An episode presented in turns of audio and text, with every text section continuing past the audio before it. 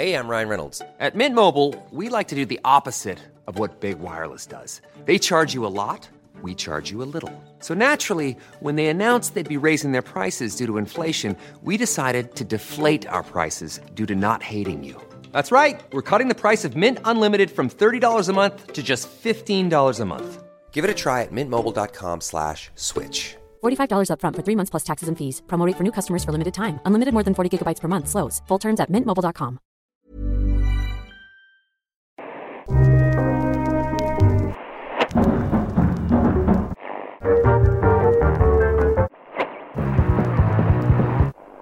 Ja, Football Radical. Vi brukar ha en dikt eller en sång eller ett eh, romancitat eller något som intro till den här podden. Men inte den här veckan, för i söndags så var det inte bara dagen som Sverige förlorade i Sevilla, utan det var också Fars dag. Så jag tänkte börja den här veckan med någonting som jag själv skrev för ett par år sedan. Eh, jag skrev så här. Häromåret bad magasinet France Football 101 kända fransoser. Eh, det var presidenter och skådespelare, idrottare, det var violinister. Om ett rakt svar på en mycket enkel fråga. Varför älskar du fotboll? Och när jag läste svaren där så var det precis som jag mindes det. Det var bland alla olika spretiga berättelser så fanns ett kodord som återkom oftare än alla andra pappa. De pratar om fotbollen som något de fått med sig från när de var små. Som något man upplevde och såg och blev tillsammans med sin far. Akhenaton eh, rappar i I am, eh, den finaste franska rapparen i sin generation. Han svarar så här. Jag måste ha varit 5-6 år. Jag älskade sporten för att den utkristalliserade min fars kärlek. Det var den som bäst representerade den. Fotbollen förde oss närmare. Vi gick till Stad Velodrom ihop. Han gjorde macka till mig. Tomat, olivolja, paprika, peppar och salt. Jag tog på jackan som var reserverad för matcherna. Och vi delade alla de där ögonblicken som hörde ihop med fotbollen. Sedan jag förlorade min pappa så tänker jag på honom varje gång jag ser en match. Fotboll, det är att höra ihop. Och jag känner precis som Akhenaton, varje gång jag ser en match, varje gång jag spelar en match, så är det att höra ihop. I söndags var det fars dag och det jag vill ha sagt är att jag för länge sedan slutade vara säker på om jag verkligen går på fotboll eller om jag egentligen bara går till min pappa. Och oavsett så vet jag hur mycket jag tycker om det.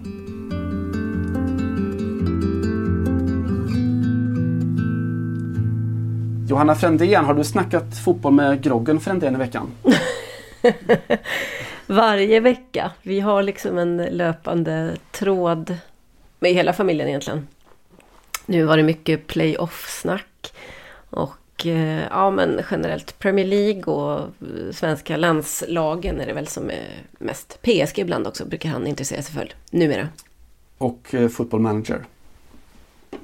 Nej, men med mamma var det ju mycket Premier League fantasy. Tills jag, fantasy, jag, just det. Ja, precis. Jag fick ju säga upp mig från det för att det, det tog över mitt liv på ett lite osunt sätt. Jag är ju inte pensionär och har så tre timmar om dagen som jag kan lägga på det. Men hon håller det. Nej, det går ju inte. Eh, om man ska koppla ihop det med Sevilla så vill jag också puffa och påminna då om en, en text som Jakob Kakembo Andersson då som är pressansvarig i, i landslaget Eh, och inte alltid den mest älskade personen i, i presskollektivet såklart. Det ligger i, i farans riktning man har den tjänsten. Men han skrev i fjol tror jag, en, också en då väldigt fin text om relationen till sin pappa. Eh, Jakobs pappa hade dött precis då i, i cancer och eh, det som Jakob skrev om vad fotbollen hade betytt för deras relation då. Att den ja, på något då samtidigt ytligt och väldigt fundamentalt plan var, var det som hade hållit dem ihop. Hur de följde Jakobs fotboll tillsammans, hur de gick på Råsunda och kollade på AIK ihop och hur de snackade Stryktipset eller kollade på TV ihop. Och, och det som Jakob skrev var att fotboll inte var samma sak när hans pappa hade dött och att han inte var säker på om det någonsin skulle kunna bli, kunna bli det igen. Och jag fattar att det här det blir liksom lite normativt men jag tror också att det, att det av hävd har ofta varit så att, att fotboll har varit någonting eh, oftast såklart mellan fäder och söner. Eh, framåt såklart mellan, mellan fäder och döttrar och mödrar och söner och mödrar och döttrar och allting sånt där också.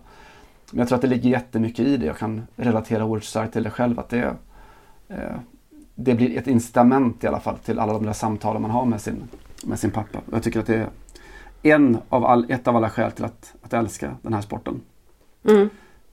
Ungefär så. Ja, ja, verkligen. Ja, men det är också såklart en jättestor del i manlig vänskap eh, generellt. Alltså inte bara eh, familjeband utan att det är så många. Jag vet att jag läste någon psykolog som sa någon gång att den, den outtalade vänskapen eller den som inte verk, den tysta vänskapen kan också vara den djupa. Det finns liksom inget eh, motsatsförhållande till att en, ett vänskapsförhållande man inte diskuterar känslor och sånt, utan man kanske pratar fotboll istället, så pratar man kanske egentligen om känslor. Ja. Det är kanske då man kramas, till exempel, när man vinner. Eller det är kanske då man gråter ihop faktiskt. Och att det kan vara ett... Eh, man får utlopp för en massa annat. Även om samhällets liksom trånga roller och förväntningar på män framförallt gör att man inte riktigt klarar av att ta, eh, ta de andra diskussionerna så är det ändå eh, ett, ett jättebra i bästa fall, eller åtminstone ett jättebra substitut.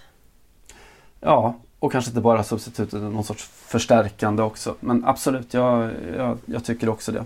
Och det, därför var det lite fint att det just i år då kokade ihop eh, en och samma dag så var det avgörande svensk kvalmatch och fars dag samtidigt. Eh, en så extremt maskulinitetsboostad fars dag. Ja, mycket rituellt det hela. Vad, har du hämtat dig från vår andalusiska tripp? Sevi, c'est och så vidare. Mm, just det. Mm. Ja, det har jag väl gjort. Alltså, det är ju alltid lite av en eh, baksmälla när man kommer tillbaka från landslagsuppdrag. Alldeles oavsett hur det har gått, eh, tycker jag. Man har ju typ tappat sin funktion i den vanliga världen, har bara hängt mm. efter. Mm. Man har bara följt liksom presskonferenstider, matchtider, eh, försökt äta när det finns en liten möjlighet att göra det och tagit ett plan eller checkat in på ett hotellrum eh, för att någon annan har sagt till att det är bokat och så. Eh, och nu så ska man ut i det verkliga livet och, och fatta egna beslut och laga sin egen mat och mm. underhålla sina egna relationer. Så jag, jag håller på att liksom försöka hitta, hitta fotfästet igen.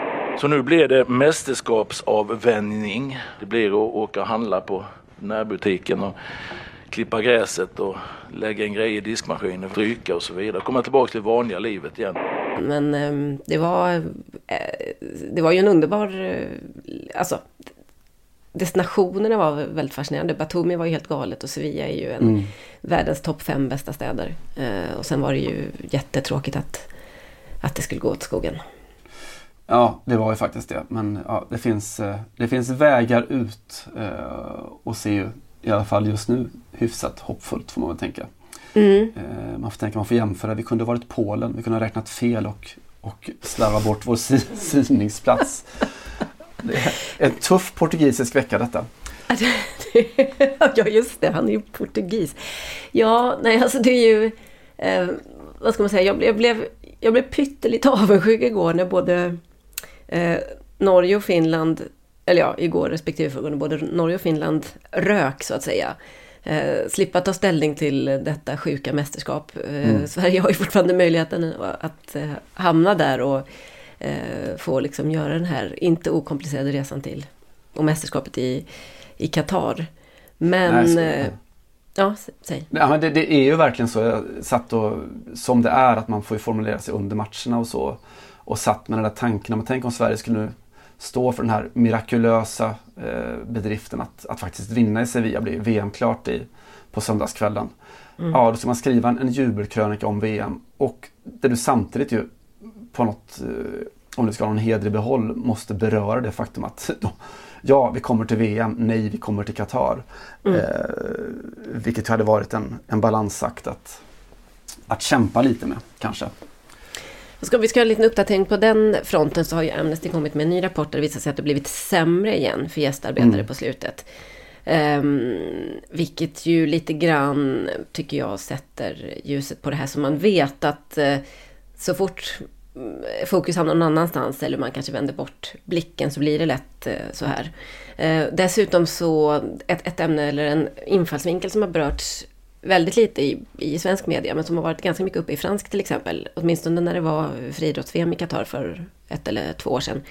Är ju det här att eh, Qatar är en extrem koldioxidutsläppare. Det är alltså, värld, alltså landet med världens högsta koldioxidutsläpp per capita. Enligt eh, en, en färsk uträkning. Eh, Qatar hade för övrigt en delegation, eller fotbolls-EM i Qatar, hade en egen delegation på COP26-mötet i Glasgow förra veckan. Som var där för att berätta om eh, hållbarheten i arenabyggena där.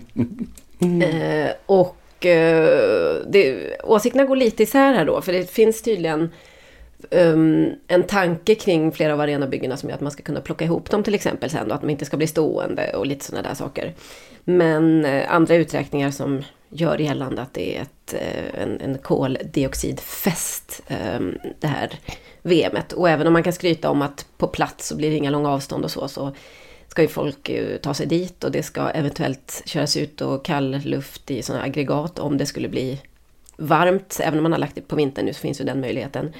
Och eh, oavsett det så har de här aggregaten byggts för senare tillfällen. Så att ja, man kan väl diskutera värdet av det all det kommer, det kommer ju också, det finns eh, parenteser och frågetecken kring det där med att det ska vara det, det nära, det nära mästerskapet. Alltså Qatar är ungefär lika stort som ja, Kalmar län typ. Så att rent hypotetiskt så kan du se en tre, fyra matcher på en dag och bara åka kommunalt. Det är fullt möjligt. Mm. Men eh, enligt de här rapporterna som kommer nu så är hotellsituationen och boendesituationen i Qatar kommer vara så ja, ekonomiskt pressande och eh, ansträngd så att det är inte osannolikt att väldigt många supportrar som tänker ta sig dit kanske tar sig en bas i, säg Dubai istället och flyger in till matcherna, vilket är ungefär en timme med flyg.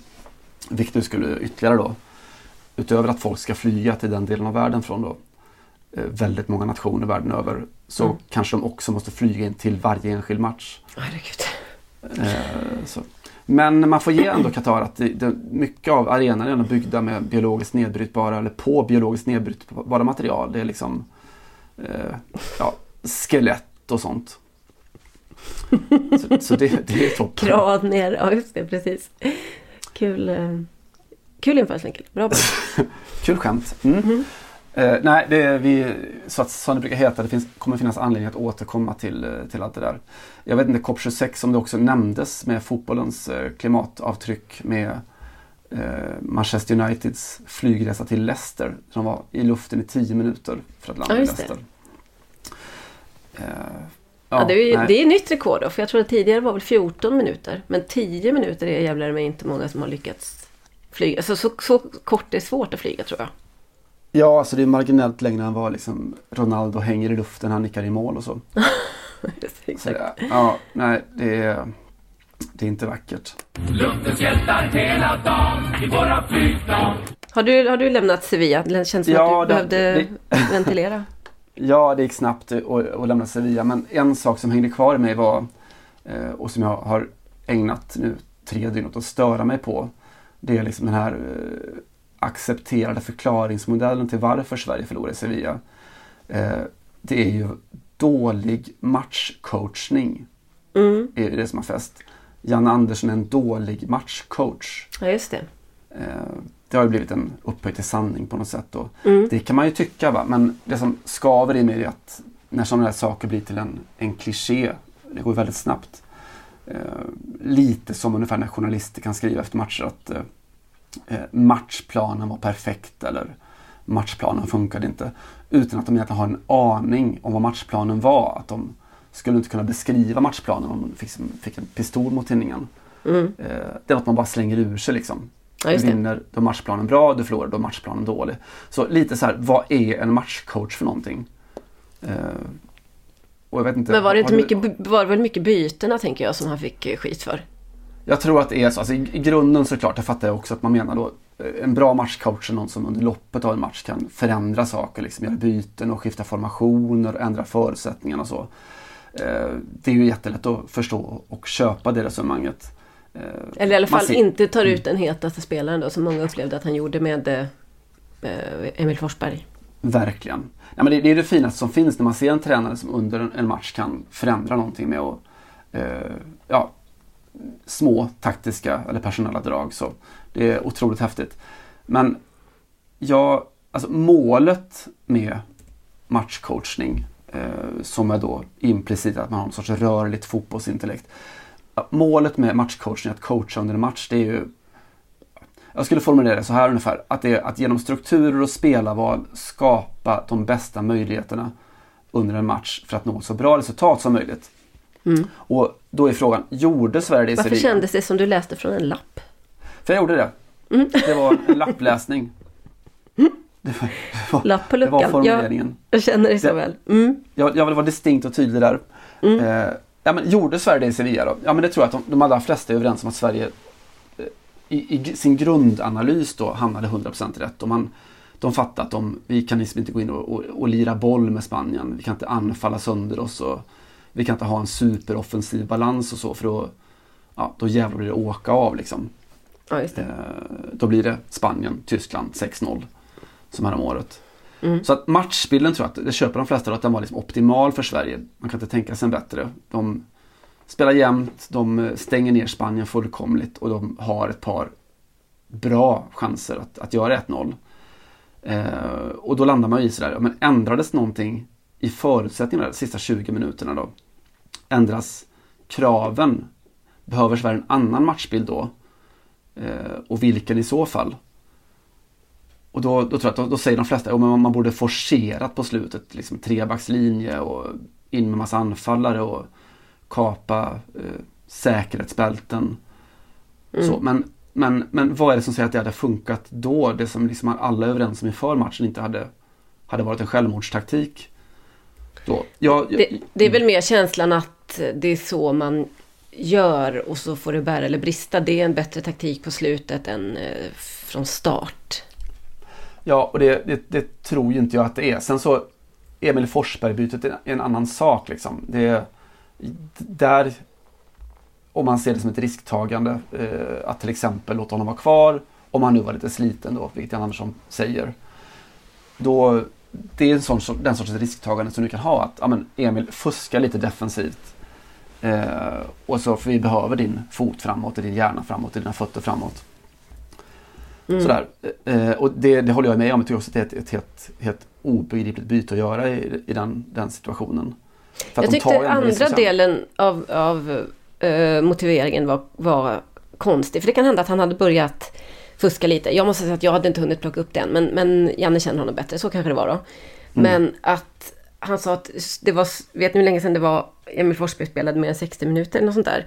Emil Forsberg har inte spelat, eh, det var länge sedan han spelade 90 minuter höll på sig. Nu har det varit andra 90 minuter på tre dagar. Så att Emil började hänga lite och vi har, man har inte råd med det här. Och då kände jag att jag vill in bara pigga ben.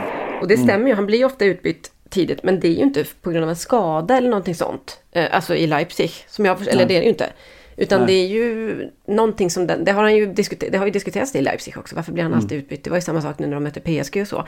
Och det är ju inte för att han inte orkar med. Det är liksom Nej. något annat som inte jag riktigt vet faktiskt vad den här Jesse Marsh äh, äh, anser om.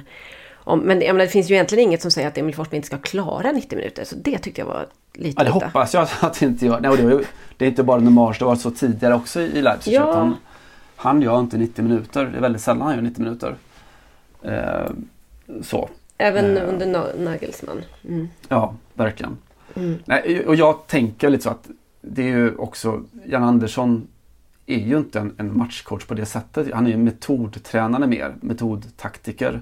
Mm. Eh, och att det har varit ett, ett sätt som har tjänat Sverige väl. Ju att han, eh, de skiftar inte spelsätt helt och fullt efter en timme. Eh, Just det.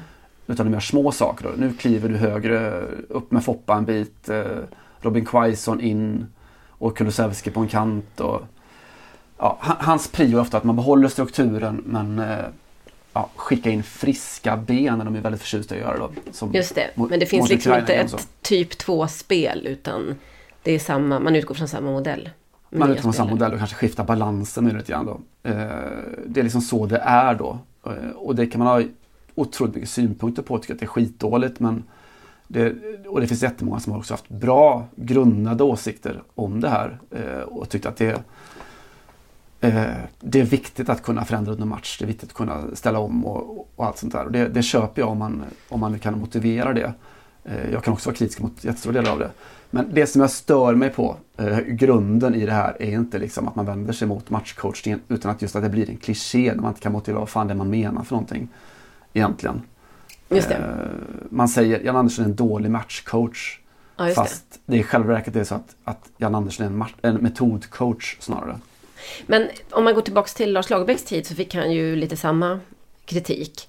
Mm. Just att han inte var någon bra matchcoach. Och det vet jag framhölls då när man diskuterade vid flera tillfällen om han skulle vara kvar. Man, det var väl media som diskuterade det. Eh, och då, och då tyckte jag det kändes extra konstigt för att han tog ändå Sverige till med, ja, i alla fall till och från ganska begränsat spelarmaterial till eh, gång efter gång till, till mästerskap. Men det var det som att väl där så hade han inte matchcoach-egenskaper som gjorde att Sverige kunde gå vidare. Och det tycker jag känns, kanske lite i det här fallet också, men framför allt när man pratar om mästerskapsmatcher, för då har man sex mm. stycken att ta ställning till. Att det är så det är, det är för svagt statistiskt underlag helt enkelt. Du kan inte, du kan utvärdera en spelare eller en tränare över en hel säsong i ett klubblag eller i flera säsonger liksom och se. Men det är jättesvårt att ta några få matcher som det blir alltid i, i mästerskapssammanhang varannat år och, och sätta en ehm, eh, hitta liksom en trend eller förklara saker och ting för att det är så det är så otroligt mycket grejer som förändras över tid och det är så mycket detaljer som spelar in eller tillfälligheter som spelar in just i, i de sammanhangen. Eh, mm. Vill jag hävda i alla fall. Nej, och jag, jag håller med helt om det. Eh, jag kan också vara så ifrågasättande till det här som de, de nu mot Ukraina och här att det på slutet så gör det så jäkla mycket förändringar då i din personal då. Mm. Och, och, ofta leder det till att du tappar lite. Du tappar mm. tid på det innan liksom alla hittar rätt. Och, och framförallt nu när det är fem byten. Ja. Det, så tyckte jag att det var mycket i Sevilla också. Att man gör de här bytena som jag tycker är, många av dem är logiska. Liksom. Att få in Quaison som, som kan springa. Du får in alltså runt Zlatan som det blev sen då. Och så där. Det, det är liksom inte alls konstigt men att det bet ju aldrig riktigt. Och det tror jag hängde mycket med att de hann inte ställa om riktigt så. Nej, Nej precis. Sen har man väl det här andra med Jan Andersson som jag berörde lite efter ut, eh, tåget ur EM i somras. Och lite inför matchen i sig. Att jag kan känna att han inte riktigt låt, låter mirakel ske. låter ju töntigt. Nu lät det som och... Hanna Marklund lite grann. Han låter inte mirakel ske. Han låter inte mirakel ske. Um, men det är ju också en svindiffus känsla, alltså källa-feeling. Mm. Men mm. att, uh, alltså skulle, ja, alltså om man hade, skulle inte Alexander Isak, som verkligen inte gör någon stor match, det är vi överens om, men ska han inte vara kvar då? Finns det inte ett större värde att ha kvar honom i, i den här matchen, just för att ha kvar en del mm. i anfallet? Um, och låta honom på topp ihop med Zlatan göra liksom, um, ja, ge, ge Sverige chansen så att säga. Att mm. göra det oväntade. Eh, om man ser att, inte, att orken saknas lite grann eller man vet, så, precis som du säger, att det tar lite tid att spela ihop två helt nya som ska in då och så får de jättekort om tid på sig ett anfall.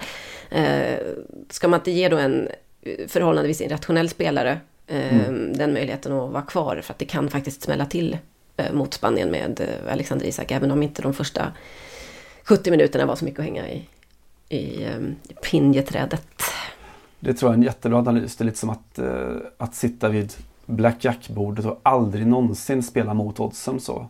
Mm. Uh, när det, ja men om Emil, Emil Forsberg inte har 20 minuter i kroppen det kanske han inte behöver alltid ha heller. Ibland så räcker han ha 10 sekunder eller 5 sekunder i kroppen. Ja.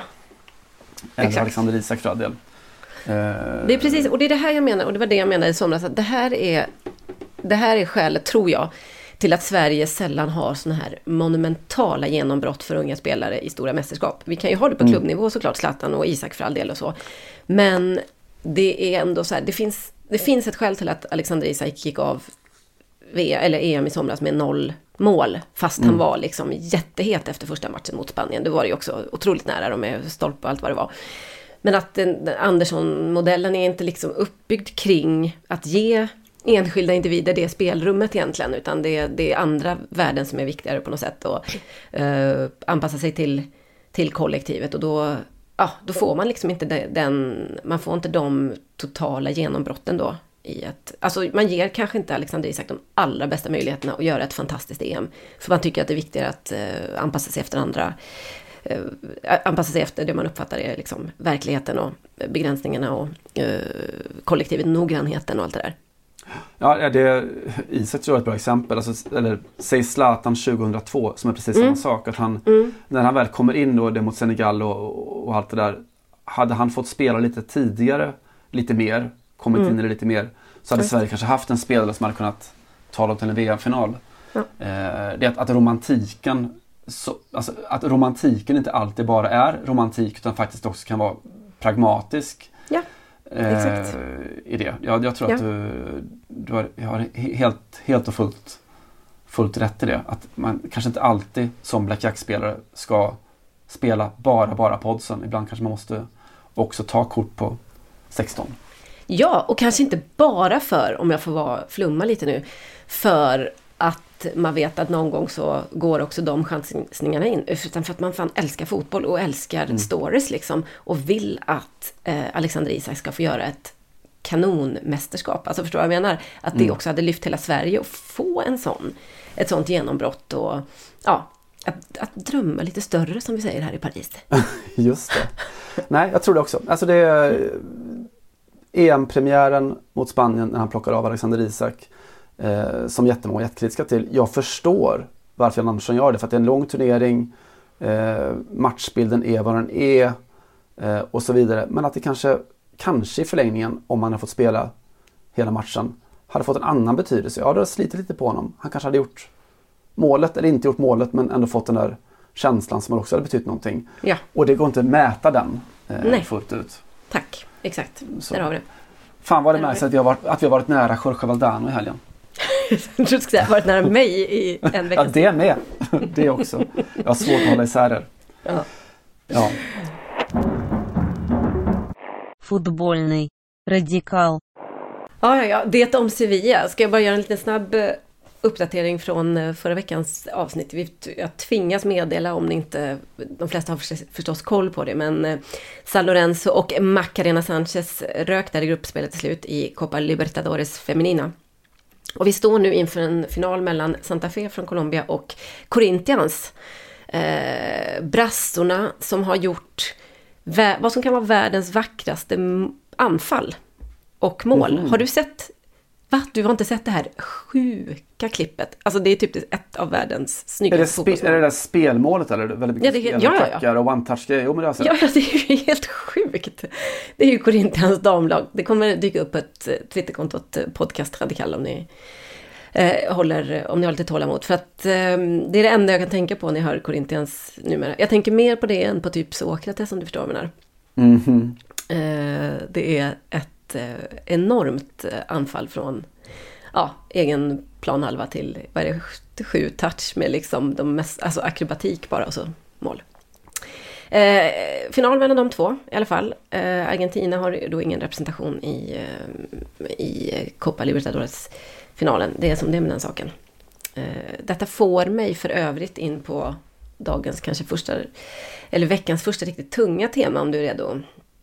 Simon, Som jag tänkte, ja, jag tar, om vi tar hoppet från Copa Libertadores till eh, motsvarande då i Asien, eh, AFC Women's Club Championship, som avgjordes i lördags. Eh, det var fyra lag med bara den här gången. Man kallar det också, Fifa kallar det ett, ett sorts pilot eh, Champions League då skulle man kunna säga. Eh, det är andra gången som sagt som det spelas, men eh, på sikt så är väl tanken att det ska utökas.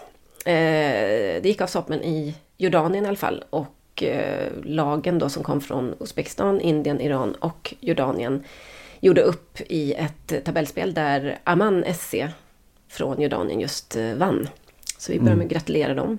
Och konstaterar att Jordanien och Iran är lite på krigsstigen då, framförallt kanske Jordanien i, på damfotbollsscenen. För att det har ju varit en, en viss uppmärksamhet här i veckan kring det faktum att eh, Jordaniens eh, fotbollsförbund anklagar Irans fotbollsförbund för att ha en, eh, en man som målvakt i damlaget, i damlandslaget. Har du följt detta Simon? Det har jag följt lite grann. Mm. Eh, Zore Kodai som står i mål då och i Iran och eh, tog två straffar när eh, matchen mellan Jordan och Iranien avgjordes just på straffar då för, eh, för att kvalificera sig till eh, Women's Asia Cup. Ehm, ja, EM i Asien.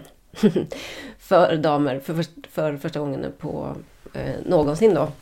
Så tog sig Iran dit. Och eh, från Jordaniens sida så har man börjat, eller så har man officiellt då anklagat Iran för att Eh, Sore Kodai är, eh, inte är en biologisk kvinna och att detta då måste undersökas. Och det ska ha gjorts. Det är väldigt svårt att gå till botten med vad som är vad här men Iran säger att eh, eh man har gjort en, någon form av könstest då och eh, clearat Kodai. Eh, detta sammanfaller med att eh, IOK, Internationella Olympiska Kommittén, igår tror jag, gick ut med nya riktlinjer kring transkvinnor. Eh, det, det är ju ett jätteämne på friidrottssidan sedan många år, det vet ni med Caster och så vidare. Och eh, där man uppdaterar då rekommendationerna från 2015, det var sist man uttalade sig i frågan. Och numera säger man att man menar att transkvinnor inte behöver sänka sina testosteronnivåer. Eh, men samtidigt så säger man att det är upp till varje gren då, eller varje idrott som ingår i IOK att, att själva avgöra hur man ska behandla frågan. Så att egentligen är det här bara en liten fingervisning eller kanske mer ett, eh, vad ska man säga, någon sorts eh, policyutlåtande för att visa kanske att man är modern eller jag vet inte vad, lite woke mm. kanske, eller att man hänger med i tiden. Eh, och jag måste säga att jag blev lite förvånad över detta. Eh, de gör det inte lätt för varje idrott, för vad ska man göra med de rekommendationerna? Det är ju väldigt... Det kommer ju ändå, de här situationerna kommer ju ändå uppstå som sagt där man där eh, kvinnor då med väldigt höga testosteronnivåer har, har en fördel för, före kvinnor med eh, normala eller något högre testosteronnivåer kanske än, än vanligt. Ehm, detta sammanfaller i sin tur med ett nytt lagförslag i Sverige som ska klubbas igenom i riksdagen och ser ut att ha goda möjligheter att gå igenom. Eh, alla det, det enda partiet som har tagit eh, totalt avstånd från det är Sverigedemokraterna. Övriga har svarat... Oh, ja.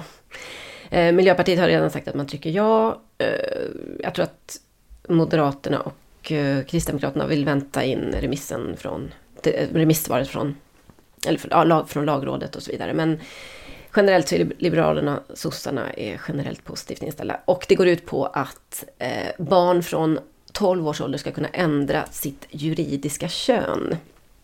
Eh, alltså ska man ska, utan då ett läkarutlåtande, det, det ska vara upp till eh, tonåringar då, eller ja, individer från 12 år uppåt, att så länge man har föräldrarnas medgivande få eh, ja, en, etablera sig som ett, ett juridiskt kön som inte nödvändigtvis är ens biologiska.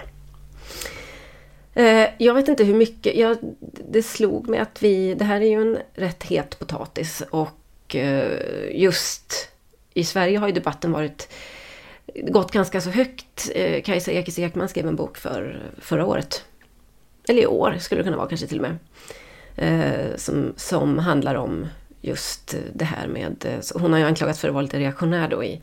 sammanhanget. Där, men hon pratar mycket om att det, feminismen förlorar på att vi inte längre får kalla biologiska kvinnor för mm. kvinnor. Eller att man, nu när man inte längre säger att det är kvinnor nödvändigtvis som föder barn eller ja, alla de här sakerna som vi alltid har kopplat till biologi. Att det, att det faktiskt finns eh, risker med det.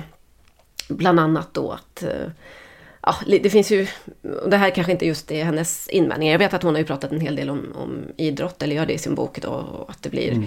omöjligt. Men kanske också på andra Eh, Eh, ja, så man tänker sig lite så här mest, vad ska man säga, man försöker tänka på det mest, eh, det knasigaste möjliga utfallet typ då eh, av det här. Som då skulle vara till exempel att jättemånga män, biologiska män, en dag då ställer sig upp och säger nu identifierar jag mig med kvinna så jag vill byta om på i damernas omklädningsrum och så vidare och så vidare.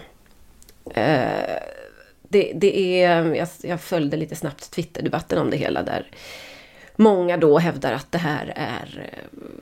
Det här, de kommer stå vid historiens skampåle. De som påpekar eh, att biologiska skillnader borde vara kanske vägledande i, för det juridiska könet.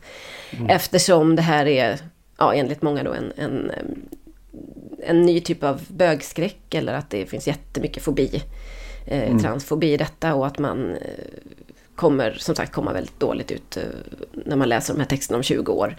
Eh, och tro inte att eh, man egentligen bryr sig om vare sig transkvinnor eller kvinnor i övrigt. Man drar upp liksom extrema exempel som, som idrott för att anföra en, en, ett argument som inte, som inte egentligen håller. Och detta tycker jag är intressant. Man hör ofta det att idrotten skulle vara ett... Ja, man, alltså man famlar efter liksom situationer där det här skulle ställa till det och då hamnar man i idrotten. Och att det är en sista utväg på något sätt. Eh, jag ser det ju lite annorlunda och jag antar att du gör det också eftersom vi har lite fotbollen som utgångspunkt eller idrotten som utgångspunkt. Um, och nu har jag pratat jättelänge så här släpper jag in dig i debatten eh, Simon. Vad, vad, vad, är, liksom dina, vad är dina spontana eh, känslor eller tankar kanske vi ska ägna oss åt?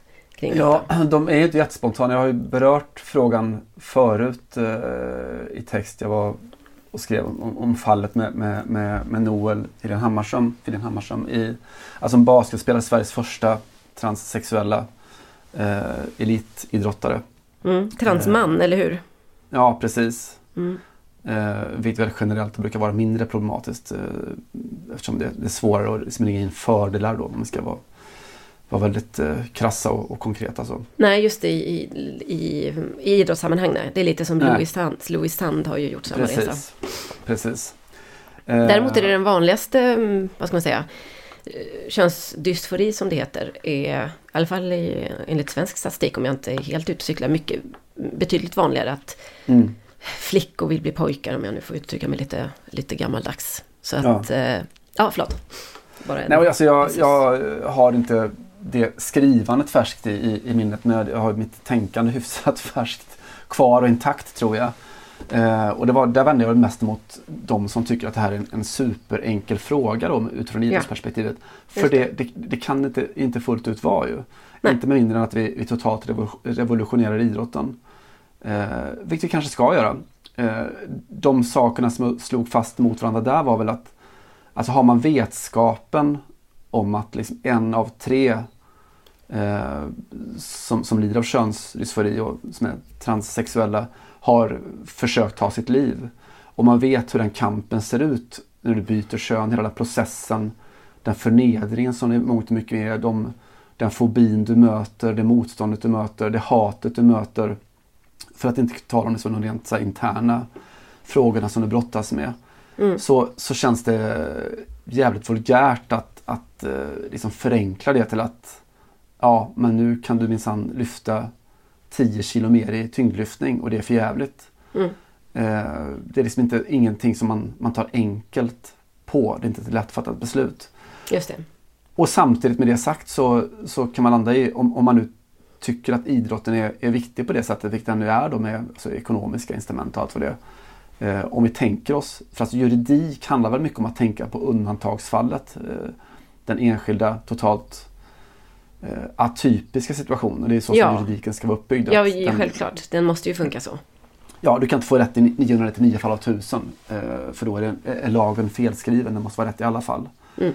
Eh, att faktiskt det är så att en, en eh, om, om eh, väldigt många kämpat allt de kan för att nå en VM-final i fotboll för att sen förlora den, förlora liksom hela den ekonomiska makten och statusmakten till någon som eh, har eh, ja, Förhöjda testosteronnivåer. ja, Precis, säga. då. Mm. Absolut. Och med det sagt så finns också, liksom, om, om nu den där, den där någon sorts genetisk rättvisa är det absolut avgörande viktigaste för idrotten. Varför slutar vi i så fall där? Varför går vi inte vidare och säger att ja, men, nu är det så att, att eh, västafrikanska sprinters verkar ha en genetisk överlägsenhet. Nu låter jag som Mengele här men det finns ju liksom massa forskning kring det där. De är någon sorts mellanfotsben eller vad fan det nu är. Ja. Medan östafrikanska eh, är ofta bättre på, på medel och långdistans då. Ja, men vadå? Man man kan också säga på individnivå, fan Michael Phelps har liksom den perfekta simmarkroppen. Ska han verkligen ska han tävla mot andra? Hans ansträngning är ju mycket mindre antagligen. Egentligen då. Ja. Han, han hade kunnat vinna med mindre ansträngning än alla hans Verkligen. konkurrenter. Och, och du har liksom Paralympics med, med olika former av funktionsvariationer och sådär. Mm. Där har de ett system där man mäter eh, för att sortera in för att det är så oerhört svårt att jämföra liksom, om Mm. ja, olika former av funktionsvariationer. Just. Eh, att man liksom poäng, poängsätter eller ra- rankar och så får man ihop det men det, det är något sammanhang som verkar rättvist. Så ja, det, det är det jag, jag vänder mig emot att, att, att vara var binär i det här liksom, tolkandet för det, det är inte en lätt fråga. I alla fall inte om man tycker att idrotten då måste vara inom stationstecken rättvis. Just det. Ehm, prins eh, Ali bin Al Hussein som är då Jordanska fotbollsförbundets president eller ordförande och vice inom Fifa. Han har ju gått upp mot Blatter bland annat eh, 2015 men förlorade då den omröstningen. Men eh, ja, är i alla fall en, en, en ganska stor figur i, får man väl säga, kanske den största rösten inom ehm, eller en av de större, större rösterna inom den internationella fotbollen i, från arabvärlden.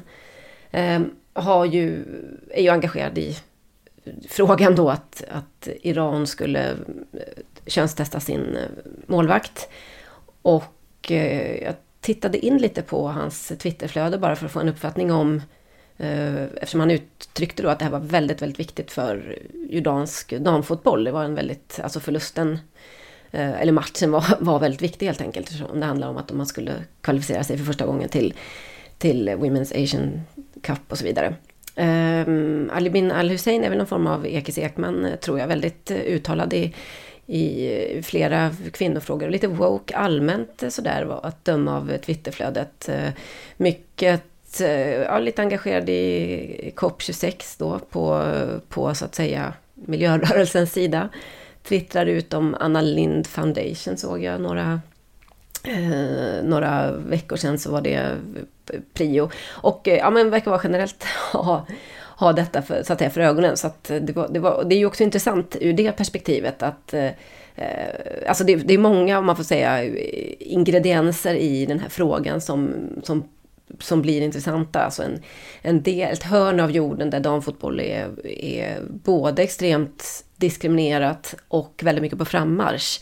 Eh, Iran där, där det är liksom mycket tjejer som spelar fotboll, men där kvinnor fortfarande inte får gå på herrfotboll och, och se. Eh, alltså man får inte lösa biljett. Eh, Ali bin Al-Hussein har ju till exempel tagit strid för att eh, damer ska få spela fotboll med huvudduk. Eh, bland annat då att det ska, det som eh, Iran bland annat gör.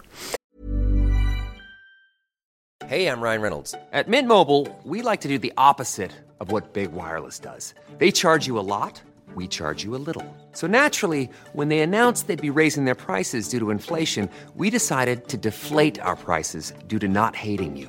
That's right. We're cutting the price of Mint Unlimited from $30 a month to just $15 a month. Give it a try at mintmobile.com slash switch. $45 upfront for three months plus taxes and fees. Promo rate for new customers for limited time. Unlimited more than 40 gigabytes per month. Slows. Full terms at mintmobile.com. Um, ehm, ja, jag vet inte. Det, det, det är ju intressant att följa hur den här typen av frågor... För det här är ju nästa, jag menar, eller nästa... Eh, nu låter jag ju jättereaktionär igen då. Det här är nästa kamp efter kvinnokampen. Det är det absolut inte. Det, det är klart att de kan föras jämsides och, och, och går in i varandra. Men, men i, i länder där man kanske är ännu, av tradition i alla fall, ännu mer kulturer, när man är ännu mer eh, noggrann med uppdelningen eh, herrar, damer och där kvinnor med rent juridiskt har färre rättigheter till exempel, eller sämre rättigheter, så blir det ju här pikant på ett annat sätt om jag nu får använda det ordet. För att det kan finnas faktiskt väldigt mycket att vinna på som kvinna att eh, framstå som, eller att framställa sig som man till exempel. Eh, förutom inom idrotten då, där det är uppenbart tvärtom som är det mest gångbara för att man har eh, andra fysiska fördelar. Um, ja, det är inte en lätt fråga. Jag kommer inte heller liksom leverera något svar på den. Men jag tycker att den här allmänna diskussionen om att det bara man landar i idrotten som en utväg för att hålla fast vid mm. gamla stolpiga idéer om kön. Mm. Så det kan jag förstå om man är totalt ointresserad av eh, fotboll eller idrott. Men eh, är man inte det och inser vilken kraft sporten har globalt så måste man förr eller senare ge sig in i, eller ta den debatten på allvar också. Och även om det inte finns några enkla svar så kan man inte bara liksom lämna walkover och säga att alla får identifiera sig som de vill för att det, då har vi inte längre, alltså då kommer inga biologiska kvinnor, om jag får uttrycka mig på det sättet, någonsin ha någonting att göra i elitidrotten. Ju, på sikt. Eh, jag vet inte det.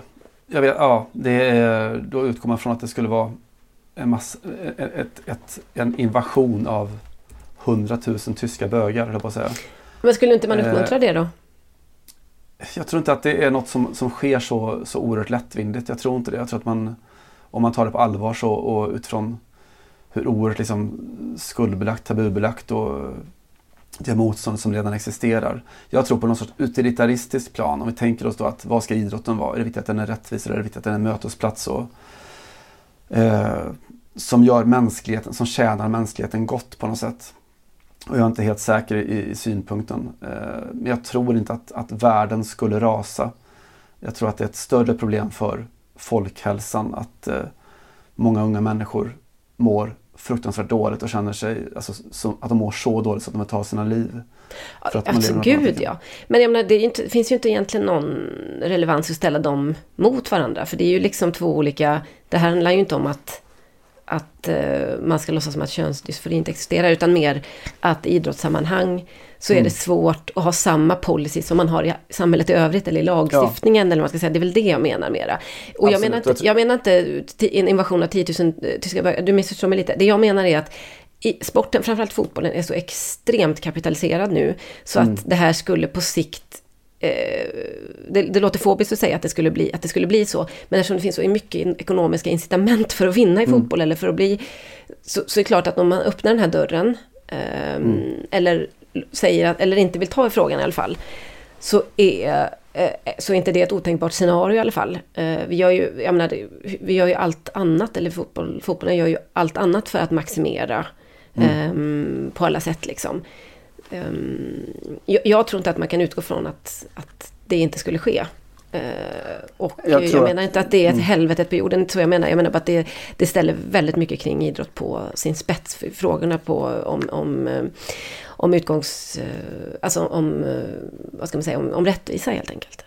Absolut, och där, där tycker jag att det, det, det är en orelevant invändning. Det är ungefär som de här som har ivrat för att vore inte det rättvist om man släppte dopingen fri?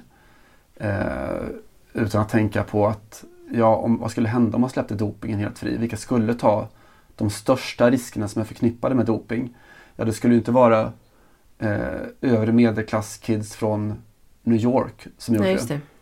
Utan det det. skulle vara utslagna från Nepal eller Senegal eller Ja, men Eller lite som... Ja, men det, det går ju bara att se hur det såg ut när, när östblocket tävlade, alltså under, innan Mm. muren föll. Att det var ju verkligen man, alltså nationer eller stater använder sig av, alltså de utnyttjar och exploaterar kroppar för propaganda ehm, syften. Så det är nog alldeles eh, sant. Men jag vet Jag inte, tycker jag det- tycker en... Mm, säg. Nej, men jag tycker att det är bra att du, som vi säger här i podden, lyfter frågan. För att det, det känns som en sån där snårskog där man först får sortera bort 10 000 idiotiska argument. Alltså de här som, som av hävd finns alltid när det handlar om kön. Att, eh, ja, man tar fram massa saker som problem som inte är ett problem överhuvudtaget. Liksom, eh, det är lingvistik och det, är liksom, det måste vara som det alltid har varit. Och för att ta- ett färskt exempel, nu har ju, har ju Brommapojkarna gått upp i, i Allsvenskan på damsidan. Mm. Eh, och då kommer man ju tänka på den, den debatten som var inom den klubben att eh, ja, om vi nu satsar även på, på flickor och, och damer som vi gör i den här klubben så är det inte konstigt att vi heter Brommapojkarna då. Mm. Eh, och då invänder ju många, jaha, hö, hö, hö, vad ska vi heta då? Brommaflickorna eller? Eh, och där man ganska enkelt kunde konstatera att nej, vi kan ju heta precis som vi heter i alla sammanhang som överhuvudtaget existerar. BP Mm. En bra lösning. Mm. Eh, alltså vill man se problem så är det jättelätt att göra det. Men, men 10 000 av invändningarna är sinnessjuka. Men om man kokar ner det så finns det fortfarande stora filosofiska frågor om vad, vad idrott är överhuvudtaget. 10 000 och så vidare. eh, så. ja, nej men det, det är väl... Jag, jag menar mer att eftersom idrotten blir den här, alltid blir den här debattens slutpunkt på något sätt. Och Mm. kanske också att, Eh, fast det här, nu vet jag inte om det här stämmer, nu, bara kan, nu provpratar jag då.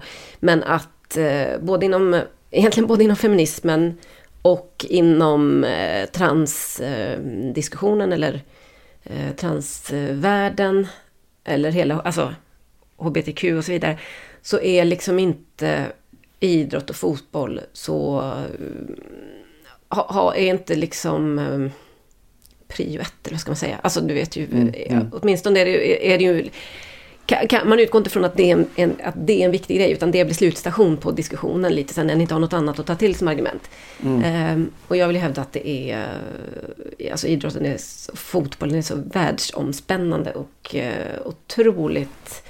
Ja, jag menar, den är så extremt representerad överallt i alla samhällen så att man kan inte riktigt använda det som en någon sorts marginaliserad företeelse som inte behövs som inte behöver tas in i debatten. Nej, I debatten. är Diskussionen, jag tycker det är kanske det man ska kalla det. Ja, sant. Nej, men det är ett Mm. jättekonstigt argument, med tanke, särskilt med tanke på det. Det är bara saker som vi pratar om i, i- vår podd här om situationen i, i Sydamerika till exempel där, där damfotbollen har varit en sån oerhört progressiv eh, kraft ju. Till exempel, för att ta Mm. något färskt. Eller i, i Europa också, de senaste 40 åren. Jag bara kastar in ett svintidigt kulturtips för jag kom på att den Kanske jag har tipsat om den tidigare, jag gör det igen i så fall. Den belgiska filmen Girl som kom för en tre, fyra, kan det vara, fem Mm. år sedan kanske. Ehm, på temat, inte fotboll i och för sig, men eh, det är en eh, jättestark och bra film som undviker alla eh, liksom, klyschor och du vet, det, så, men, men ändå diskuterar eller filosoferar kring eh, ämnet om att födas fel kropp. Mm. Varsågoda. Fint Mm. eh, med kulturtips. Jag tänkte gå till antikulturen istället då och prata om Eftersom inte vi är en nyhetspodcast på det sättet och prata om något som alla andra pratar om för är det två veckor sedan nu. Eh, därför att avstamp där. Eh, det var ju två uppmärksammade fall med, med två uppmärksammade uppburna fotbollstränare som gjorde det man gör nu för tiden, det vill säga skyller på domarna efter förluster och oavgjort då, eller motgångar. Jürgen Klopp eh, när Liverpool torskade mot West Ham och sen José Mourinho som ju gav sig på Jan-Åge Fjörtoft och alla människor när Roma hade spelat 2-2 mot Bodø Glimt på hemmaplan. Did you watch the game? Yes, of course, but I want it from you. You see it from your point of view. You tell. Now tell me, I want No, to hear tell. it from the Roma coach. No, you tell. You mean there should be penalties? Come on. You know it, no? No, you mean it. You should be penalties. And you? which uh, which situation did you see should be penalties? I want to hear that from the Roma You- coach. you didn't see I'm not a normal TV reporter. No, tell tell what you saw. I couldn't see. I was sitting so far away, so you have Not to tell me. not even on the on the screen. You didn't watch it after the game. So you meant the referee took it away today? Of course. Eh, inget nytt under solen så att säga.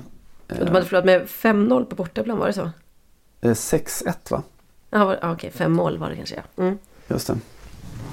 Eh, men det är ju ja, det, det är så det ofta är nu. Och jag tänker ju och har argumenterat för det förut att den här fixeringen vid domarna har ju i mångt och mycket legat bakom då framdrivningen av VAR-systemet och de här nya oerhört svårgenomträngliga handstolkningarna eh, och så. Den här besattheten vid att det måste bli rätt. Att ja, domarna inte ses som en förutsättning för fotboll utan något som är ja, i vägen för hela framåtrörelsen för sporten på något vis. Just det. Eh, det nya då är att jag har läst en, en text i, i Le Monde eh, av en, eh, en krönikör som jag uppskattar som heter Jérôme Latta. Eh, han har skrivit jätteintressant eh, om, eh, det han har gjort är en väldigt enkel grej egentligen. Han, en enkel form av mediekritik eh, som han gjorde då när Lille mötte Sevilla. Eh, just det, i Champions League. Mm. Han satte, han satte sig med en stoppur eh, och så kollade han hur mycket kommentatorerna Stefan Guy parentes då, Stefan Guy som ju under många år kamperade ihop och kommenterade engelsk fotboll ihop med, med Guy Stefan, alltså Mm. Deschamps assistent. Stefan Guy och Guy Stefan. Dupont Guy- och Dupont. Det är väl, det är väl Guy Stefan, tror jag. Men ändå, de är lika som bär. Mm. Verkligen. Hur som helst, nu så kommenterar Stefan Guy med, med Eric Demeco. Eh, och Latta märk, eh, mätte då hur mycket de pratade om domaren under matchen. Okej. Eh, 90 minuter, du får gissa då. Hur många gånger pratade de om domarens insats? Ja, vad fan ska jag gissa? Ja, 15 gånger. Ja, det är inte dåligt. Det är ändå i häradet. 25 gånger tog de upp domsluten. Oj, ja, satan. Ja, det är mycket. Eh, ofta efter repriser då. Och samtliga de här gångerna så var det någon form av kritisk hållning när man ifrågasatte domsluten och så. Och eh, jag tar Lattas ord på det här att det var liksom ingen gång som det var så objektivt uppenbart att domaren hade dömt fel. Nej. Det var, en del domslut var liksom diskutabla, andra var helt rätt men det var liksom inga så tydliga misstag. Men det var lite så det lät. Och eh, återigen då så utgår från Lattas auktoritet att det var liksom absolut ingen unik match. Hade han, han tänkt på det i förväg så hade det varit ett helt normalt förfarande, ett helt normalt eh, kommenterande av matchen. Eh, det. det är liksom så det har blivit nu. Ja.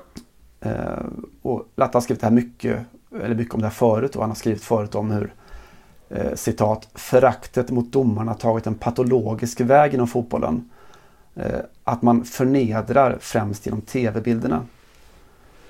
Eh, och jag håller med. Du liksom vevar repriser, du ifrågasätter, du dömer i efterhand. Eh, och ett av problemen med utöver dominant moralisk är att det, det stjäl ganska mycket tid från liksom det som skulle kunna vara en riktig fotbollsdiskussion. Då. För det är klart som fan att du hinner inte prata så mycket om, om pressspelet. Eh, om du ska liksom ägna 25 tillfällen under 90 minuter åt att prata om hur domaren dömer. Nej. Tänker jag. Det måste ju vara också eh, en liksom indoktrinerad känsla av att det är vad folk vill ha på något sätt. Ja. Eller så är de själva så intresserade av det. Men eh, det, det, det känns ju väl onekligen som att det ligger i, i tiden mer än mm. någonting annat. Eh, Att det inte var som du säger en match där domaren var särskilt, eh, fattade särskilt spektakulära beslut eller domslut. Verkligen. Och jag tror man kan koppla det till en helt modern världsrörelse också med eh, vet, det, det populistiska rörelser och det är makt och politikerförakt och eh, auktoritetsförakt på, på alla sätt. Som ju kommer i, i, liksom förlängningen av att, att världen är så jävla uppdelad. Mm. Tror jag. Och Det jag politiska tror, spelet det politiska spelet. Jag tror att man kan absolut sådär eh, eh, prata om domslut. De kan vara oerhört avgörande matcher och så. Men det finns någonting i tonfallet och ingången i domardiskussionen som jag tycker är helt sinnessjukt. Så. Eh, för, ja, ta Spanien-matchen. Det är ju... Om man säger så här, det, det, det skulle kunna vara ungefär lika avgörande att, att Emil Forsberg liksom missar det där volleyläget från fem meter. Mm. Som att om Felix Brücht nu hade då missat en millimeter offside före Spaniens 1-0. Men om man jämför tonlägena i debatten efteråt, diskussionen efteråt kring de två misstagen. Mm. Så hade det varit väsensskilt. Ja, just det. Jag är mer sur på Foppa då kan jag komma ut med här, men ändå. Inte bara Foppa, men jag tyckte, nej han var ju briljant i den matchen. Men, men jag kände själv kanske mer Jorgen-matchen, att de där får ni fan sätta liksom. Det här är inte... Ja, det, det var mina fem cent om just det. Men jag tror att du har helt rätt i övrigt. Nej, det, det, det är ju... Det är något som jag domaren får inte ha fel. Eh, men spelarna får göra fel. Liksom. Spelarna får också stå på sig i protester mot domslut som var rätt. Det har vi inte så mycket problem med. Alltså lite problem har ju folk med det. Men inte så jävla mycket liksom som man skulle kunna ha. Verkligen.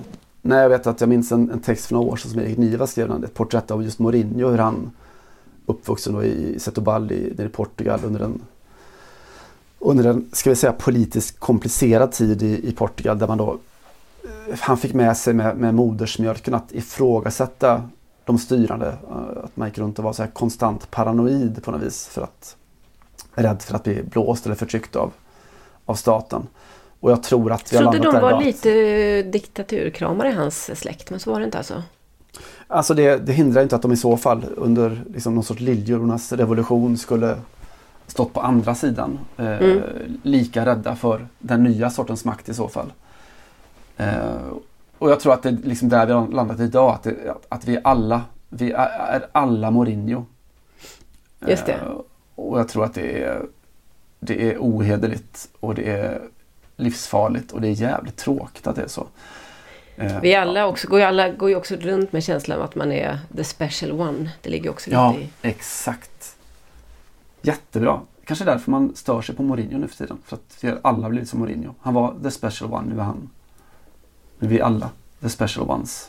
I'm not one of of the bottle. I'm a, I think I'm a special one.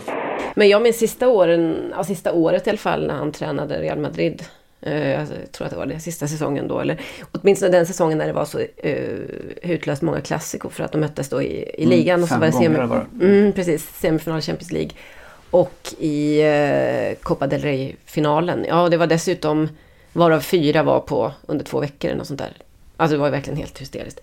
Och då eh, tog han ju med sig det här, vi har pratat om det tidigare, den här idén om att vi blir bortdömda liksom. Vi Mm, blir mm. så sinnessjukt bortdömda och det var en stor konspiration mot Real Madrid och var liksom lite svårt, alltså spelarna hakar ju på där en viss bit, men till slut så blev det, det blev lite så konstigt med självbilden för att idén om Real Madrid är på något sätt att man inte är en underdog, man är inte den som straffas liksom, man är man är stolta laget och man har inte, man, man, vad ska man säga, man sänker sig kanske inte till att diskutera sådana saker. Alltså det gör man ju såklart mot Barcelona, men att ändå själva idén om eh, att vara bortdömd och historiskt förtryckt av domarkollektivet var en Barcelona-grej mer än Mm. en Real Madrid-grej av, av förklarliga historiska skäl också för att det faktiskt har varit eh, fallet då i, ja, i alla fall för 50 år sedan.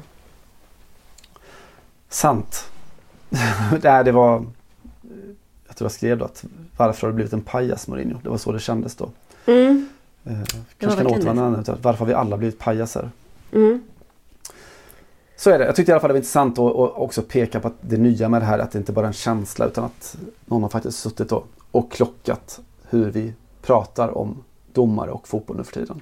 Ja, just det. Om man skulle klocka hur mycket, hur ofta du och jag ändå pratar och skriver om VAR så skulle man också få känslan av att vi är helt besatta av det här ämnet.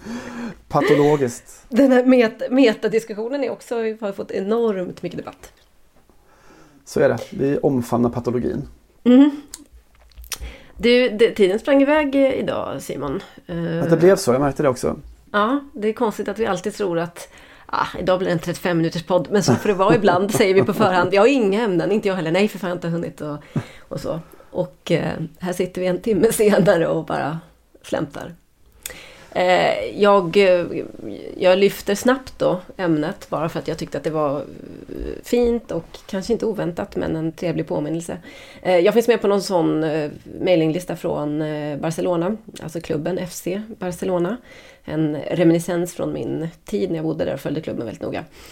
Och eh, jag brukar mest trycka bort dem. Det handlar mest om när de har presskonferens och ja, nya samarbeten och den typen av saker. Men det kan vara ganska, sista året har det ju varit intressant för det har ju kommunicerats mycket kring krisen på den där mailinglistan. Alltså man har fått, eh, man har fått mailen först så att säga.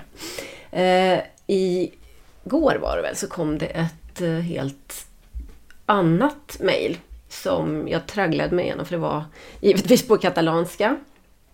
Eh, som är, var ett utskick från Fundació Barça, alltså Barcelonas eh, stiftelse eller välgörenhetsprogram kanske man skulle Deras sociala det. samvete. Ja, deras sociala samvete, exakt det. Eh, motvikten till deras tröjsponsor och så vidare. Eh, och eh, då har Barcelona tillsammans med, en, med eh, universitetet i Girona. Och en, eh, ett journalistkollektiv sjösatt och tagit i hand då en undersökning som helt enkelt heter Studie över hur, vilket typ av bemötande som unga migranter får när de kommer till Katalonien i eh, medierna men också på sociala medier. Och så är det en eh, lång genomgång då av detta där man har kunnat konstatera förstås då att det i, i Spanien och i Barcelona precis som, eller Katalonien som på andra ställen så sprids mycket fördomar och man kan också, som man kan tänka sig då, så har mycket av, eh, det fokuseras mycket på, på brottslighet och arbetslöshet och även om detta inte är fallet, det är väldigt många eh, av de katalanska migranterna, eller de som har kommit till Katalonien från bland annat då Afghanistan och eh, väldigt mycket Nordafrika är det ju. som det är hela Spanien, Marocko framförallt. De har i ganska hög utsträckning jobb och upplever, upplever dessutom livet som eh, ganska så bra i, eh, i sitt nya land. De har till exempel inte så mycket kanske psykosociala problem som man kunde tro. Och eh, nästan 9 av 10 upplever att man inte haft några problem med, med polisen och så vidare. Ja, det ger en liten annan bild av, eh, av detta då. Men att det fortfarande är eh, tufft på sociala medier och tufft i medierna för att av hävd så fokuserar man på andra saker där, framförallt medierna såklart. Jag har inte jättemycket att säga om detta annat än att jag eh, hopp, blev lite sur på mig själv för att jag hoppade till vid tanken på att just det, så här kan man också prata om invandring och migranter när man är en stor klubb som Barcelona för att det faktiskt finns en, ska säga, en progressiv grund i mm. Eh, klubb, klubben som är lätt att, att liksom vifta bort med tanke på väldigt mycket som har hänt de senaste åren. Eh, vi har spelare som har varit skatteflyktingar, vi har. ledare och presidenter och ordförande som har eh, ja, gjort samma sak och begått samma typer av brott, eh, fängslats och eh, jobbat emot hela organisationen, skickat ut eh, bottar på sociala medier för att diskreditera spelare och så vidare och så vidare och så vidare. Den här delen Osman Dembélés problem med arbetslinjen. Precis, just så. Sånt. ja, men det finns ett gäng där. Men, ehm, och under den här perioden så kan man ju också säga från ja, ungefär kanske jämsides med Barcelonas eh, problem. Slå mig nu, det var 2015 man spelade en Champions League-final senast mot Juventus, var det inte det? Och vann. Mm.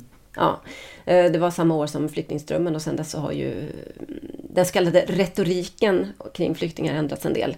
Eh, Spanien har fått ett eh, riktigt nyfascistiskt parti i Vox som också får röster faktiskt i Katalonien som ju tidigare har varit den stora motpolen mot eh, det man har kallat då den fascistiska Madrid. Eh, det, det, här är en lång eh, historisk tillbakablick som jag, jag, litar på att ni kan den lite grann. Men eh, man spelar mycket på eh, främlingsfientlighet och rädsla och så vidare. Och jag tyckte det var uppmuntrande att se att Barcelona utan att utan några som helst reservationer bara kunde gå i land med den här studien. Det, vilket borde vara en självklarhet om man känner klubben, vad den mm. egentligen står för och så. Eh, och eh, tyckte också att det var intressant eh, när jag funderade lite på det. För att min upplevelse av att bo i Spanien och, och bo i Katalonien är ju att det, det är en väldigt ehm, Alltså Spanien var stängt väldigt länge, det ska man ha klart för sig. Och det är inget invandrarland alls på samma sätt som Frankrike till exempel. Eh, man har en stor förstås invandring från eh, Latinamerika. Och man har ganska mycket kinesiska invandrare också.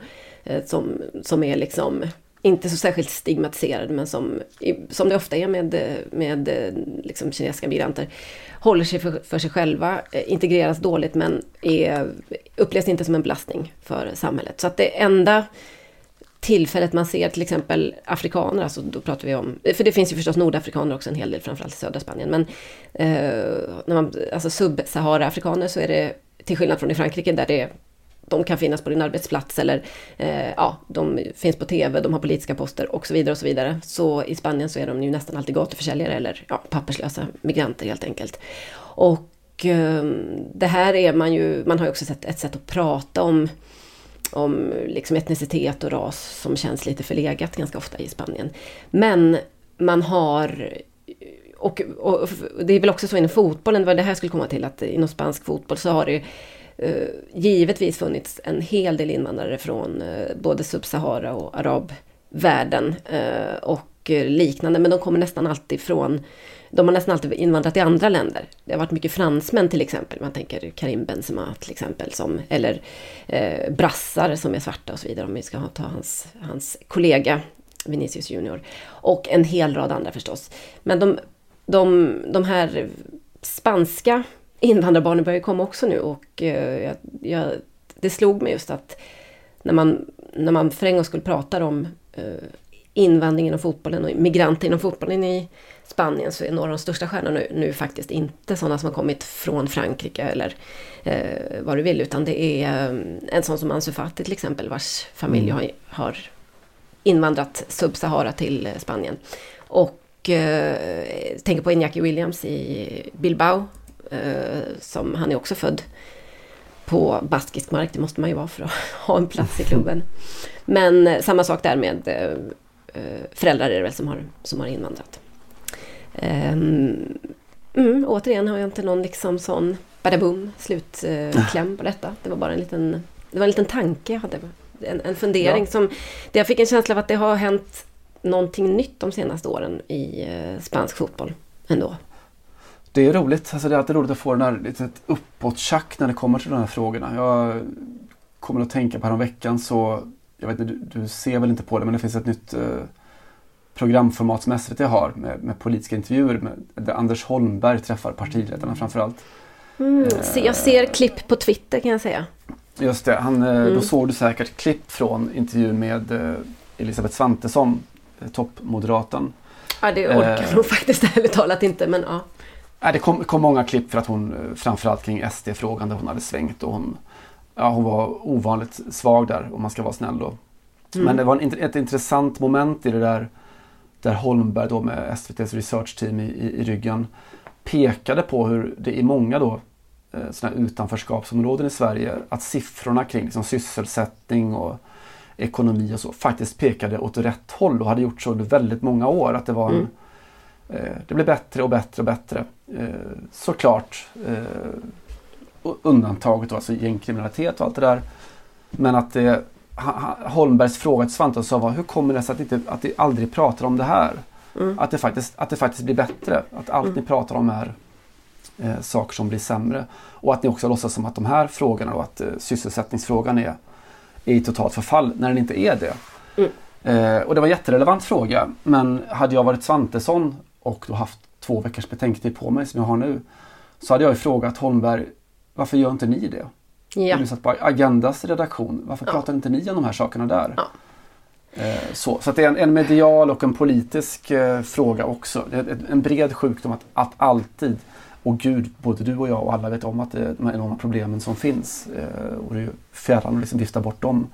Det är det största aktuella samhällsproblemet vi har kanske. Men de här siffrorna är också viktiga såklart. Alltså det, det, menar, det, är ju, det här är ju mediernas, vad ska man säga, blinda fläck på någonstans. Och, eller på något sätt. Vi, och det går inte- nästan inte att komma ifrån det. Och dessutom har det blivit värre i och med sociala medier. Alltså den, den journalistiska truismen att goda nyheter säljer inte, de klickas inte. Folk är ointresserade av att saker går bra. Folk är helt ointresserade av, alltså inte ointresserade, men det, det, det genererar liksom ingen läsning eller något intresse att tala om att här har vi en, en så att säga, en, inte vet jag, ett, en, en um, gymnasiemigrant eller en, ja, från Afghanistan, alltså någon som har omfattats av gymnasieamnestin eller eh, som skulle omfattas av den, som har fått jobb och allt går bra. Jag menar, de historierna kommer ju alltid upp i, eh, som en bisats i något annat. För att han har gjort något annat eller han har lyckats inom fotbollen. Och då in, alltså det, det, så är det ju liksom. Jag menar, det enda man kan göra som, för att liksom immunisera sig mot mediebilden av vad invandring är i Sverige, är ju att umgås med invandrare och ha de här typen av Mm. människorna runt omkring sig. För annars så hamnar man själv till slut också där och tror att eh, eh, det är typ mer problem än inte. Eller, ja, men, och det vet vi också varenda gång det kommer en utredning som slår fast att eh, invandring på sikt, sikt är en, en ekonomiskt god, eh, mm, vad ska man säga, en god investering. Vilket jag för övrigt inte tycker ska vara allt vägledande i, i, när det kommer till asylrätt och sånt. Men om man nu ändå vill använda sig av den, om vi ändå pratar om ekonomi, vilket ju är viktigt att göra i, i sammanhanget, så vet man ju att den inte kommer få fäste. Alltså det spelar ingen roll om det är på riktigt och det är statistik och den säger mycket, mycket mer än Eh, ett eh, rån i Akalla eller en skjutning. För att det är mycket mer dramatiskt och det är klart att det är oåterkalleligt för de som förlorar livet, jag säger inget om det. Men, men det finns, det sätter sig inte och det är ett, eh, det är ett, alltså det, det är ett jätteproblem för media och för demokratin. För att det, det går liksom inte att, eller vi har inte knäckt koden där i alla fall, riktigt än. Så är det. Det är alltid att jag kramar min sambo godnatt ikväll och säger att jag älskar henne är inte en rubrik men att skulle jag slå ihjäl henne, då jävlar. Det är medias förbannelse på något sätt. Mm. Man, eh, man rapporterar ju om det udda eh, i mångt och mycket och också om det negativa. Då. Om jag Eh, skulle slå ihjäl min sambo natt så är det en invandrare från Marocko som har skaffat sig ett eget liv och en egen ekonomi i Frankrike. Sug på den. Tänk att de finns. Tänk att de finns. Mm. Vad härligt. Du, jag Han ska... är lite skum i och för sig. Det ska vi ju, ärligt- det ska vi ju vara ärliga med. Jag tar, jag tar lite ord på det. Lätt. Du, innan vi går ut ska jag bara snabbflika till då. Eh, för att peka på exemplet om fotbollens kraft som en god integrationsfaktor. Mm. Eh, Woke-podden! Välkommen till Woke-podden Fotboll Radikal. Mm. Det är vi det. Mm. Det är lite jobbigt att konstatera att jag har de senaste två avsnitten seglat in på kombinationen Arsenal och kultur. Men så får det fan vara. Eh, vi pratade om Mark Anthony Turnage förra veckan och hans symfoni up for grabs. Ja, det tror jag det. Det är ändå fars dag tänker jag. eh, det var ju också i veckan premiär för, för filmen om Arsene Wengers tid i Arsenal, Invincible. Förlåt Simon, men tänk om jag hade fått Arsenal av min pappa, alltså så som folk får Ah, lag. Jag, jag fick ju Leksands IF då och det var, det var en passionerad kärlek under eh, lite barndomsåren framförallt. Men då hade vi, då hade inte den här podden funnits kanske. Kanske har fått en hel del spänst av det, tänker jag. Ja, i och för sig. Ja, i och för sig. Ja, förlåt. Eh, jag hatar inte allt med Arsenal. Eh, eller ja. Eh, I alla fall, när filmen hade premiär så hölls de då ett sånt panelsamtal där Wenger satt med och där också David Dean satt med då. Alltså Wengers, ska man säga, parhästen trappa upp på, på Highbury. Mm. Berätta om Eh, filmen, förlåt jag, jag satt i mina egna tankar. Vilken var filmen? Ja, det var bara Den en heter- film. Det är en film som heter Invincible. Ja, ja. Eh, En, do- en dokumentär då kring, kring Om den Wenger säsongen? epoken i Arsenal. Nej, alltså, utan hel, snarare hela Wengers tid i Arsenal. Ja, det var, en generös titel. Ja, det är ju skillnad. De var The Invincibles. Han var i alla fall oslagbar, tänker jag. Jag vet inte. Det, härom året så var det nog inte så många som tyckte det. Men hur som helst. David Dean satt med där i alla fall och samtalade med Wenger. Och jag eh, hatar ju David Dean såklart. Eh, utifrån någon sorts supportperspektiv. Jag har varit, liksom varit övertygad om att det är han som... Ja, att, att Tottenham under liksom hela hans era fick starta varje säsong på bortaplan. Eller i alla fall 85 procent av gångerna lottades bortaplan i premiären. Det var hans fel och att det var liksom, de blev matförgiftade av lasagne 2016 och skulle ta Champions League-platsen före Arsenal. Garanterat David Dean. Mm. Eh, men ja, det stora skälet till hatet är att han, han var en, en stor ledare, en genuin ledare fast i helt fel klubb då. Eh, och såklart så pratar han också ganska god franska. Klart, naturligtvis pratar han ganska god franska. Och apropå då integration, eh, immigration och fotbollens starka integratoriska kraft så kan vi lyssna på när David Dean pratar om Patrick Vieira och hans integrationsprocess i det engelska samhället. Patrick, of course, a- as you know, he, he, he came from Milan and he, he couldn't speak a word of English. And um, we put, you know, we had to make sure he settled down well. We gave him a, a teacher. We gave, made sure he had a nice house, a car, a mobile phone. And after a couple of weeks, I went down into the dressing room and I said, uh, Patrick, est-ce que tu peux dire quelque chose en anglais? Can you speak something in English? He said, Oui, Monsieur Dean. Yes, Mr. Dean. I said, Qu'est-ce que tu peux dire? What can you say? He looked at me and he said, Tottenham Archive. Nå, vad fint. Ja, eller hur man säger. Det är också ett klipp som jag tittar på. Vera blir eh, någon sorts mellanting mellan generad och rörd. Det är jättefint. är Det. Mm. Så med det så ska väl världens längsta podcastavsnitt eh, gå ut eh, i etern och göra lite nytta för sig. Jobba eller så. Mm. Mm. Jag tänkte som outro att vi kan väl sluta ungefär där vi började då. Den här veckan när Sverige missade VM-chansen. Harry Kane gjorde fyra mål på en kvart. Och när vi tänkte lite, lite extra på våra pappor. Till Ulf och till Janne. Tack för att ni är fantastiska pappor. Vi hörs över telefon och alla vi andra hörs om en vecka. Det här är Ulysses Chaides Paratipapa. Hade vi kunnat skriva den själva så hade vi skrivit den själva. Vi hörs om en vecka kompisar. Ha det så bra. Ciao! Hej då! Que ya estás medio cansado de la vida. Tantos años trabajando solo para darnos todo día con día. Du har lyssnat på en podcast från Aftonbladet. Ansvarig utgivare är Lena K Samuelsson. Sé que te sientes muy vacío si no estoy. Ay, me disculpas, mi ama me lo confesó. Sé que te sientes orgulloso.